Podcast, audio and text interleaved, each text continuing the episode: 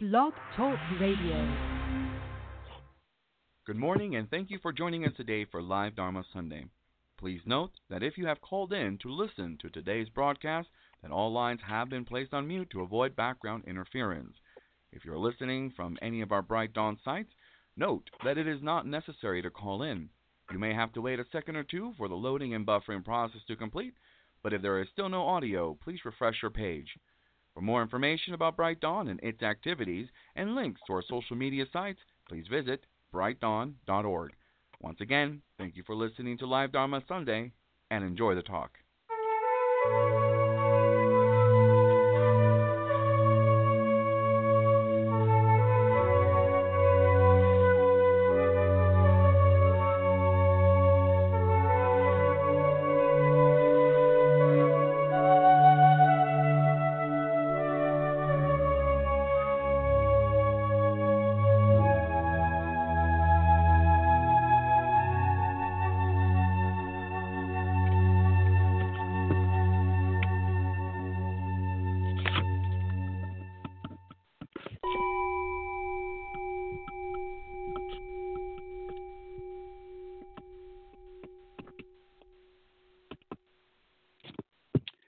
Well, good morning and welcome everyone to Live Dharma Sunday for June 2nd, 2019.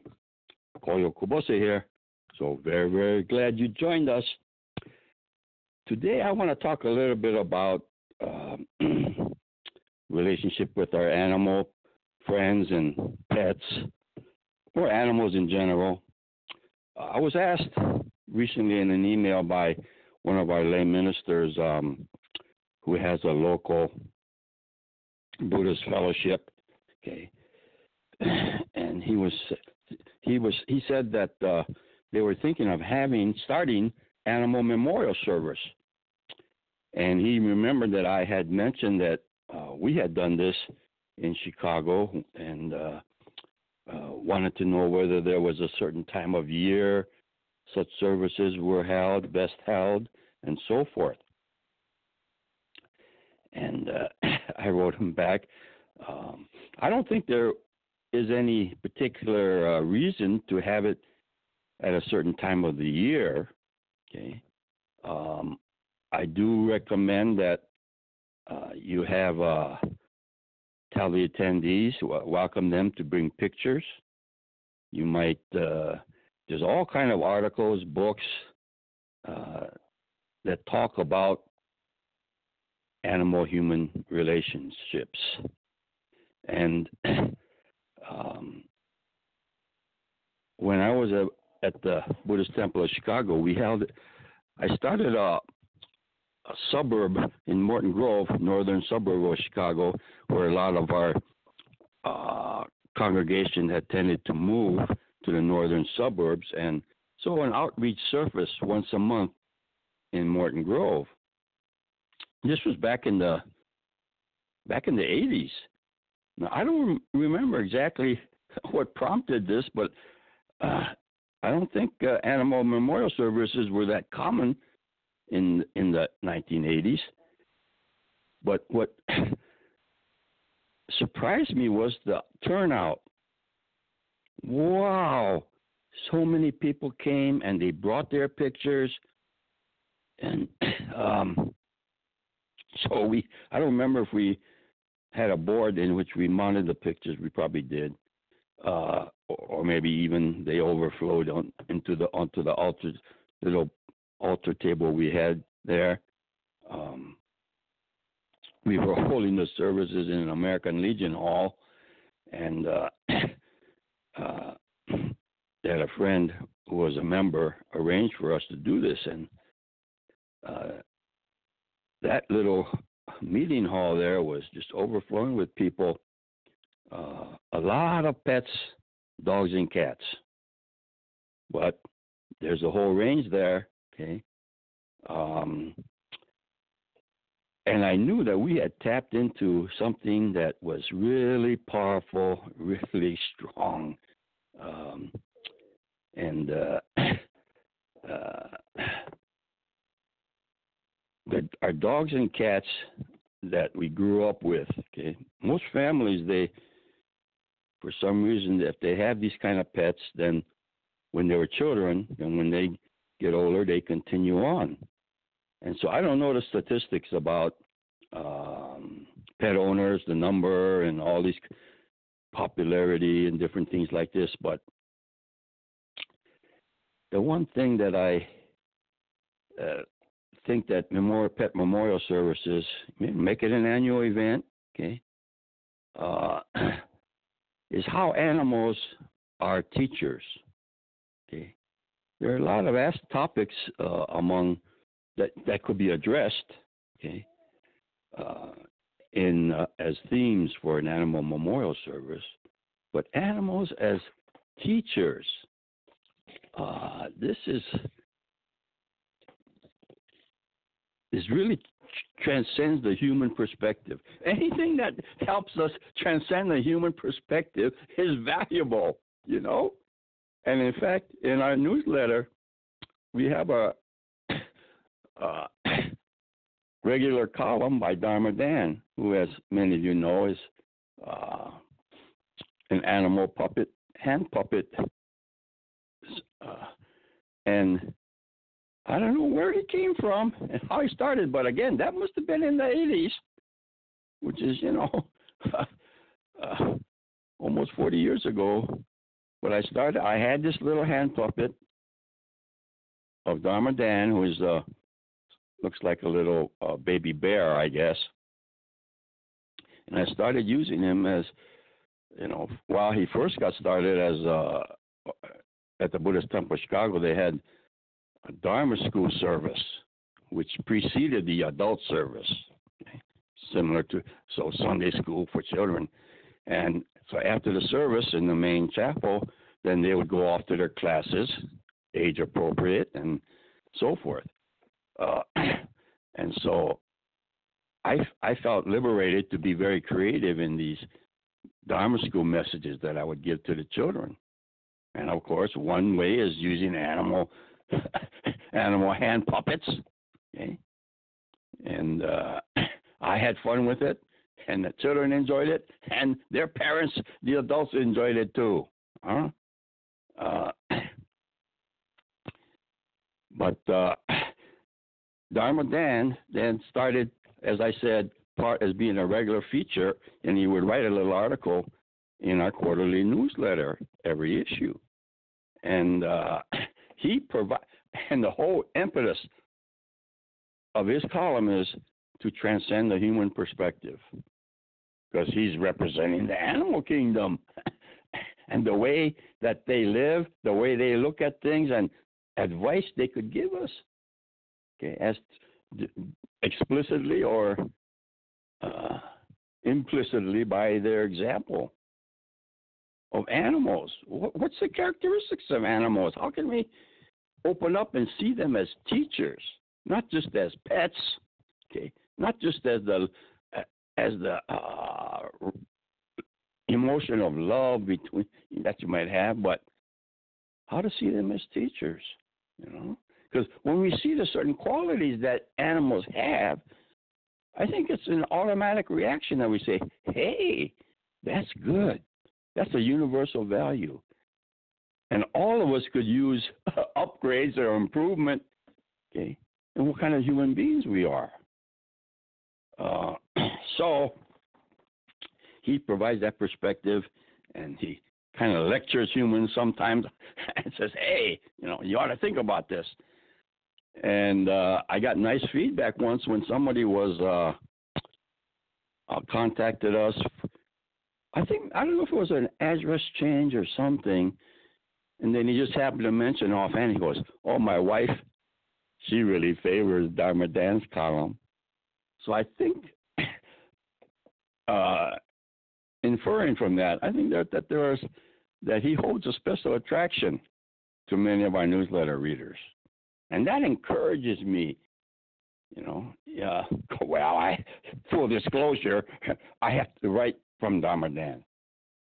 But I hear his message and I put it into communication media you know that that's so I have to when I think put my Dharma Dan thinking hat on for writing the newsletter, I do have to change my perspective and transcend the human perspective. Uh, they could teach us by the way they act, by their habits, by their instincts, uh, the unconditional love that's there. That's the one of the strongest things. They're not judgmental. Huh? They have their preferences, sure.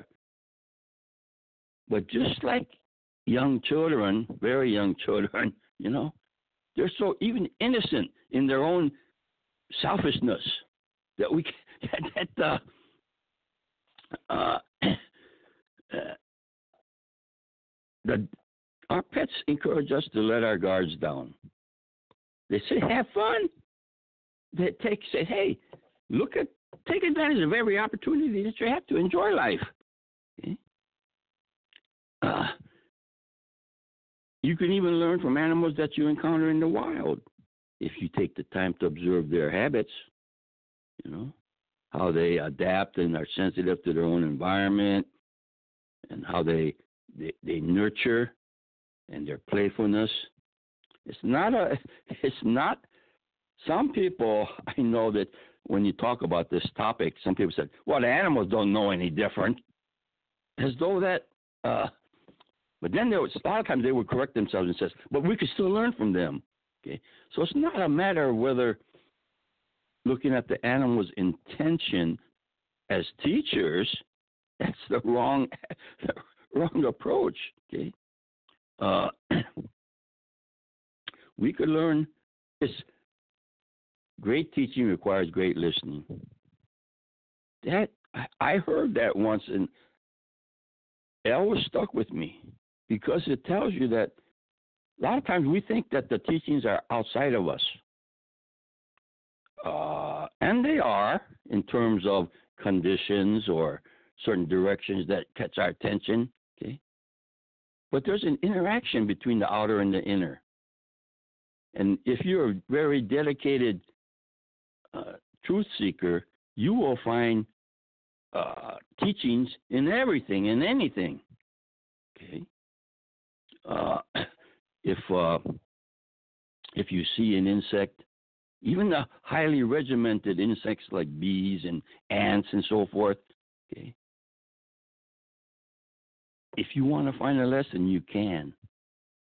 You know, and in fact, just as an aside, uh, we have a stone, natural stone bench or seat that's on our property.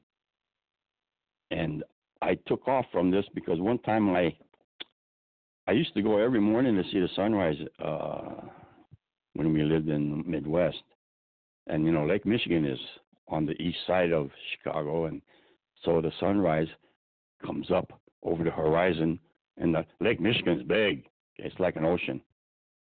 Uh, and so I like to go and, and the lakefront is all developed as for, with parks for the people. Uh, if it wasn't for that lake and that those lakefront, Chicago would be a crazy, crazier place than it is, you know. Anyway, so I noticed that there are these certain benches along the lakefront path, and uh, some of them are memorial benches, and some of them are fancy, um, mar- polished mar- marble. You know, somebody uh, paid tribute to to their loved ones.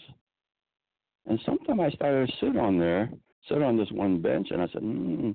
and you look around, you can see the uh, part of the Northwestern University campus, the lagoon there, right next to the Lake Michigan. And I said, gee, to take a pause, to take a seat, this is a Dharma seat, you know? So that's what we call a Dharma throne.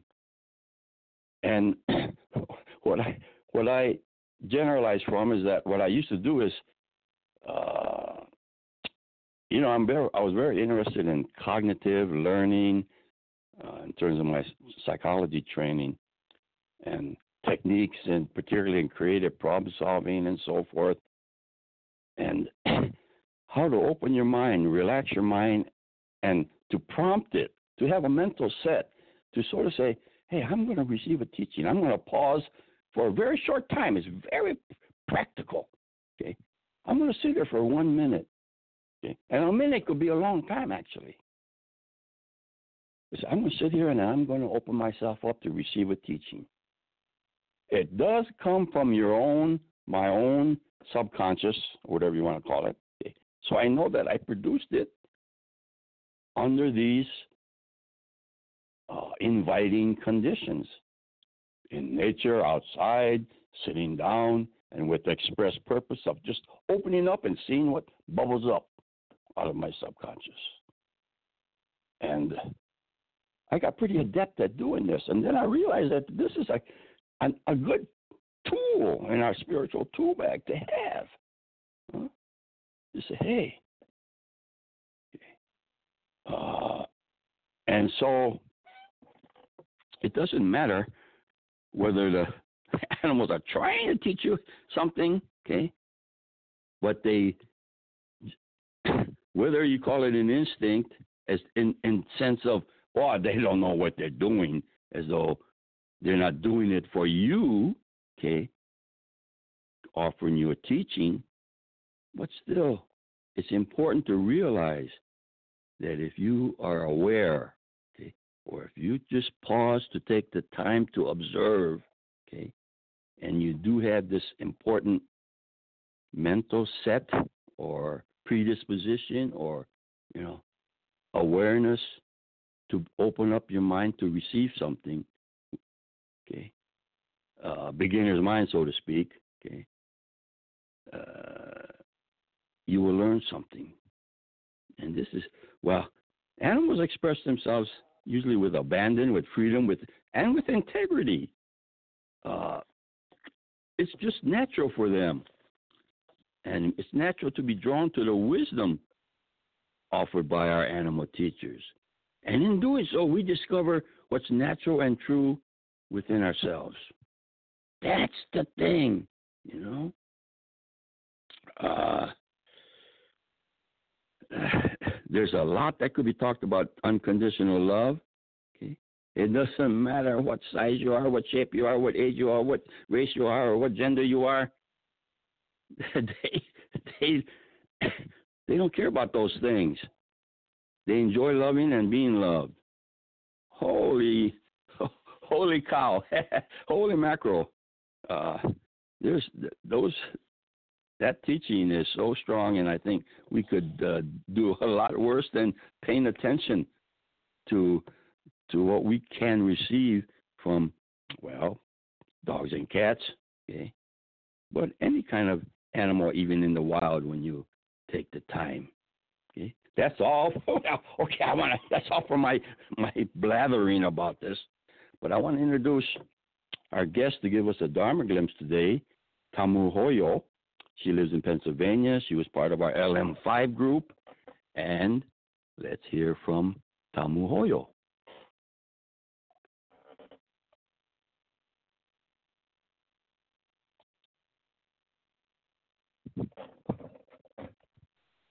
Uh oh. Here we go. This is Tamu Hoyo Ngina. Thank you, Sensei. And thank you, everyone, for allowing me to share this Dharma glimpse with you today. So, today is uh, the beginning of May. Well, we're a couple of days in, but um, I just left my second grader and his school. They had this lovely Mayfair May Day performance, and uh, I enjoyed watching them wrap the ribbons around the maypole and to present flowers to the Queen of Spring. And for whatever reason, and maybe it's, you know, it's probably related, which is why it came to my mind. You know, we're we're sort of like in the middle of spring, almost into summer. And it just reminded me of wintertime, of the rest and respite and, and darkness and uh, being within during the winter. And then spring comes bringing the promise of new life and new growth. And as we enter into almost being summer, or being into summer, the brightness of light and the gloriousness of life that is blooming and blossoming all around us. And as I watched the children present the flowers to the Queen of, I guess it's the Queen of Spring or the, the Queen of May, what came to my mind was Nembutsu, Namo Amida Bu. And what came to my mind after that was the song Amazing Grace from the Christian tradition. And what immediately came into my mind was this beautiful poem that was a lyric, a song that was put together by a Buddhist priest, Reverend Jose Tirado, who shared this with me many years ago. And I wanted to share this poem with you because I thought it was very apropos, especially for this time of year where we're basking, we're beginning to bask into the light of life and seeing life, the earth, come alive before us. The flowers are budding, the, the blossoms on the, on the trees have come forth. So I wanted to share with you. And if you can imagine the lyrics of this song are would go along with the melody of Amazing Grace. And so this is by Reverend Jose Tirado, a Buddhist priest. O Nembutsu, the name that calls, wells up inside of me. I call that name, it calls me to Namo Amida Bu. Unhindered light, infinite life, Amida surrounds me. This little self, this little me, no greater love than this. How warm your light, brightening my heart. How warm your vow of life. Your promise filled, yes, verily, and taken just for me. O primal vow, the first promise whose power takes me home to that pure land from which I can be wakened and released.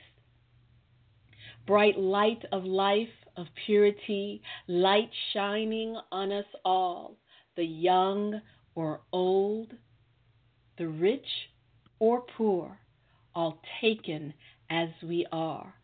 O Nembutsu, the name that calls, wells up inside of me. I call that name, it calls me to Namo Amida Bu. And this is sung to the melody of Amazing Grace. Traditional lyrics are copyright 2003 by Reverend Jose Tirado. I really enjoy this song, this poem, and the mantra, Namo Amida Butsu, Namo Amida Bu. It reminds me of the infinite burning of the sun, that no matter what, a new day is always around the corner. The sun will shine bright, drying up the water, drying up the snow, allowing new life to burst forth, warming up the land, warming up our cold bodies.